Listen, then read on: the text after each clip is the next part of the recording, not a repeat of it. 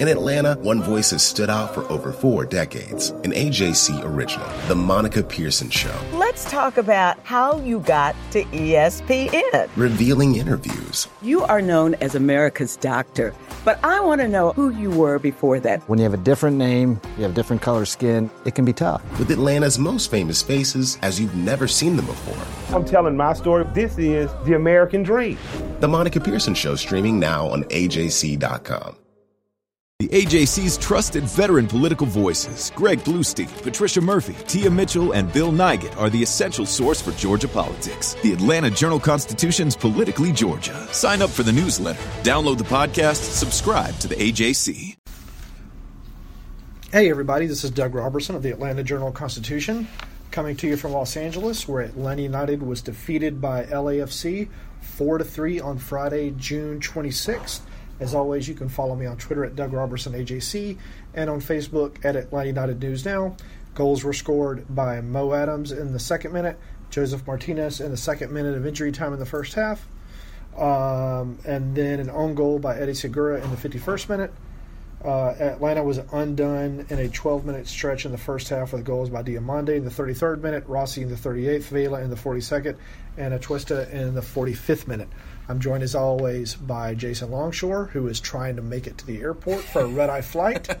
so I'm going to let Jason talk for a few minutes on what he saw from tonight's crazy, crazy game. I, I am exhausted from calling it. It was one of those kind of games. Um, I think in the grand scheme of things, uh, ESPN moving this game from a crowded Saturday night schedule to a Friday night standalone was a very smart move because this was a great match. And I think it was a great match between the two best teams in the league. I think the two teams that are capable of playing the best. Let me phrase it that way. Because on current form right now, current results, I don't think Atlanta United places as the second best team, but I think they challenged LAFC in a lot of different ways tonight and made for an amazing bit of theater in the second half.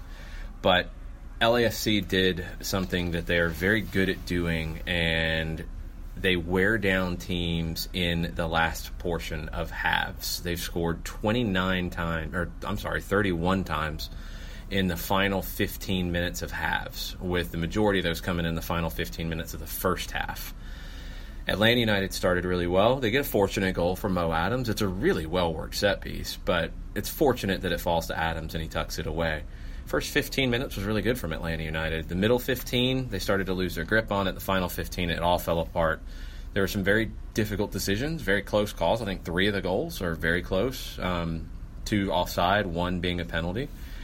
And the fourth one's the one that ends up undoing you completely. And it's the one that you can't give up. And it's the one that frustration is probably part of it, but it's the one that ends up being the difference because you fought back and you got one before the half, and then you get one from Segura where you have players there. It's not like um, Segura. Oh, I have to cut this really short. Traffic's bad, uh, but Segura um, has to deal with that because of the players around him. I thought Atlanta in the second half showed a lot of heart. I think they played hard. They didn't have enough to overcome that bad 12 minute stretch. Uh, let me get your take on something real quick, and then Yeah. you can get the heck out of here.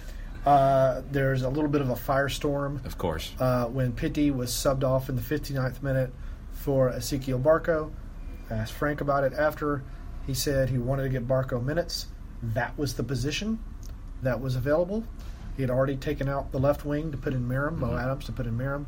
Uh, Gressel, I think, is too valuable to take out. No, he was our man of the match. Um, Pity had one shot and one chance created at that point. And frankly, I thought he didn't have a great opening to the second half, other than the one pass to Gressel. I think he, I counted, he lost the ball three times in five minutes. Um, but he was being aggressive. But it was. Did you care that he subbed out Pity? I wasn't surprised when I saw the board because Mike and I talked about this on our, our Q and A with soccer down here today. I felt like you wanted to get Barco 30 minutes. That that felt like the number you wanted to hit. You needed to get him minutes tonight too. I think not getting him minutes last week it puts it a little bit further behind. You can only do so much in training. You need to get him minutes in in these situations. And did the sub have a negative impact on the team? No, I don't think it did. I don't think it had a hugely positive Im- impact. I think it was kind of just there. Yep. And I do think, in terms of the position, I think that was the only position you could put Barco in. You're not going to put him in for Josef, and he's not a wingback. I don't think he can play a wingback even at 100%. And you're not going to pull one of your central midfielders because you're going to concede again. You, you just couldn't. If you had made the decision that Barco needed 30 minutes, that was the only sub you had. But the question is the communication, because obviously there was none because of the Right. reaction from Pity Martinez. Right. And, and that's going to be the talking point that comes out of this that's going to overshadow a lot. I don't think it should, but it's going to because it's a big situation. And this is something the team has to handle. I think from a perspective of did it negatively affect the team after that happened? No, it didn't. Hmm.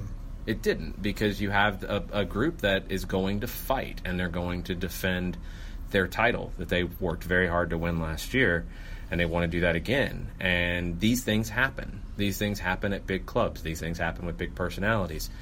It needs to be nipped in the bud if at all possible, though, because it's going to become more of the storyline off the field and be a bigger distraction than maybe it already is. Yeah, it's definitely a distraction. Uh, I, don't know what the solution is.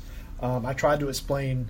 I was trying to put myself in Frank's place, and I explained it just well, not similarly to how he explained it, but how you just explained it. That was the only position left. Yes. People are saying you got to take out Hyman. Like you can't take out Hyman because he will play defense, and couldn't. is not going to play defense. Well, and Barco's not either in that point. You're not asking him to. right. Um, and Barco Pity Josef, I think, is too much of a clump in the middle. It was right now. too early to risk pulling one of your central midfielders. If and, and that's where you get back to the minute side. If you had decided 30 minutes was the magic number, that was the only sub you had. If Right. you wanted to wait and give him 15, okay, you can roll the dice in the final 15 and you might give up a fifth. You might find a fourth if you play Pity and Barco behind Josef. It's completely risky. The game was all over the place at that point. Maybe you could have, but it, it seems like, and judging from, from what Frank told you, he had made the decision to give him 30. That was the only sub you had. Right. All right, we're going to let Jason. I'm going to go try here. to catch a plane. Hopefully, not get stuck in traffic. I'm going to stay here and work for a little bit and talk some more about Atlanta United's inability on the road to maintain concentration for 90 minutes. Um, we've seen what happened tonight happen a few times already this season, particularly at Chicago, at Toronto. Just a slew of opportunities and a slew of goals because the defenders switch off. Each goal tonight, you can look at a mistake. And frankly, the Julian Gressel said they were bossed all over the field in the first half. Frank said they were always late to the ball. Brad said they were always late to the ball. There was always an open man, and the open man in the midfield would find the open man going forward. It just happened time and time again. And this is something that keeps happening over and over again. I asked Frank if there's a fundamental issue with this team that it cannot maintain its focus. And he gave an answer, but it, it was just we can do it for 45 minutes, but we're not doing it for 90. Julian didn't want to answer. Uh, Brad can't put his finger on what it is. He said it doesn't matter home or away. They've got to get it fixed. Um, it's an interesting, interesting thing. I thought some guys struggled tonight. Leandro Gonzalez Pirez had a, another poor game, which is unlike him last year. Franco Escobar, to me, is nowhere near the player that he was last year. Uh, he was the one who was supposed to be marking Atuesta on the goal, the, the fourth goal, and just he was there, but he didn't do anything. Uh, easy goal for Atuesta. Uh, Miles Robinson is doing his best, but it's hard when you got some guys struggling around you. Um, and so then going forward, I, I said that I thought Brandon Vazquez needed to be in there because it was clear Atlanta United could not get the ball. And when they did finally get it and put it forward, there was no one there who could actually win it. Pity Martinez is not going to win long balls. Brandon Vazquez might have won long balls, but it doesn't matter now. Um, it- I was a little bit surprised at everyone's reaction to the Pity Martinez substitution. I thought he was playing okay. I thought it was just a typical Pity game. I didn't think he was the best player on the field, like some of you were saying. Again, looking at the stats, one shot, one shot on target. It was a shot that he should have put away. It would have given Atlanta United a two to nothing lead, and he just totally scuffed the shot. Um, He only had 57% passing accuracy. He only created one chance. He did have three tackles, so that's a credit to him. Um, but I, I, didn't think he was a superstar on the field tonight. Uh, at the same time, I would have probably. I understand Frank's logic on the substitution. Um, and I know a lot of y'all disagree, and that's okay. That's just how it is. But now Atlanta United has to figure out a way to get its concentration back because it's got some more big games coming up. The Galaxy, Orlando for starters, needs to get six points from both those games. Um, if it wants to try to keep pace with Philadelphia, Philadelphia can now put even more distance uh, in between itself in first place and Atlanta United, uh, which could be in third by the end of the weekend if it can't get things going. Um, I'm going to have a few sidebars. I'm writing the Pity sidebar right now. I'm going to have uh, some more stuff about the 13 minutes that kind of undid Atlanta United in this game and how it's symptomatic of the season. I'll have the player ratings. I'll, of course, have this podcast. I hope you'll consider following me on Twitter at Doug Roberson AJC. Follow me on Facebook at Atlanta United News Now, and we will talk to you later. I'm Ernie Suggs, race and culture reporter for the Atlanta Journal Constitution. And I'm Nedra Rhone, lifestyle columnist. Atlanta has been known as the Black Mecca for so many years, but that means something different to everybody. It means everything to me. I've been living here for 24 years, and I am still amazed at how rich the city's black culture continues to grow. Every day I wake up, I learn something new. Well, you all can learn something new by subscribing to the Atlanta Journal Constitution's new newsletter called Unapologetically ATL. It's all about the people, the events, and the entertainment happening in metro Atlanta that black people might want to know about. Like historically black colleges and universities, Atlanta's thriving art scene, and the city's growing neighborhoods. Wherever you live, we want to hear from you. We want to hear what issues are important to you.